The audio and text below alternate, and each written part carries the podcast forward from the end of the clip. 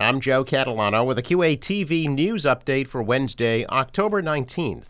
22 year old Nathaniel Steinberg of Quincy is facing charges after police say he was waving what turned out to be a fake gun around near the Snug Harbor School in Germantown yesterday morning. The school was put into temporary lockdown while Steinberg was apprehended. He now faces assault charges.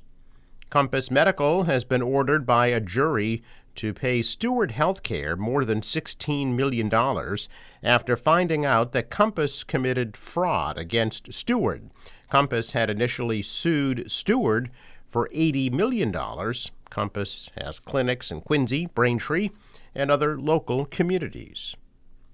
North Quincy High School girls basketball coach Matt Ramponi has been named Coach of the Year by the Massachusetts Interscholastic Athletic Association.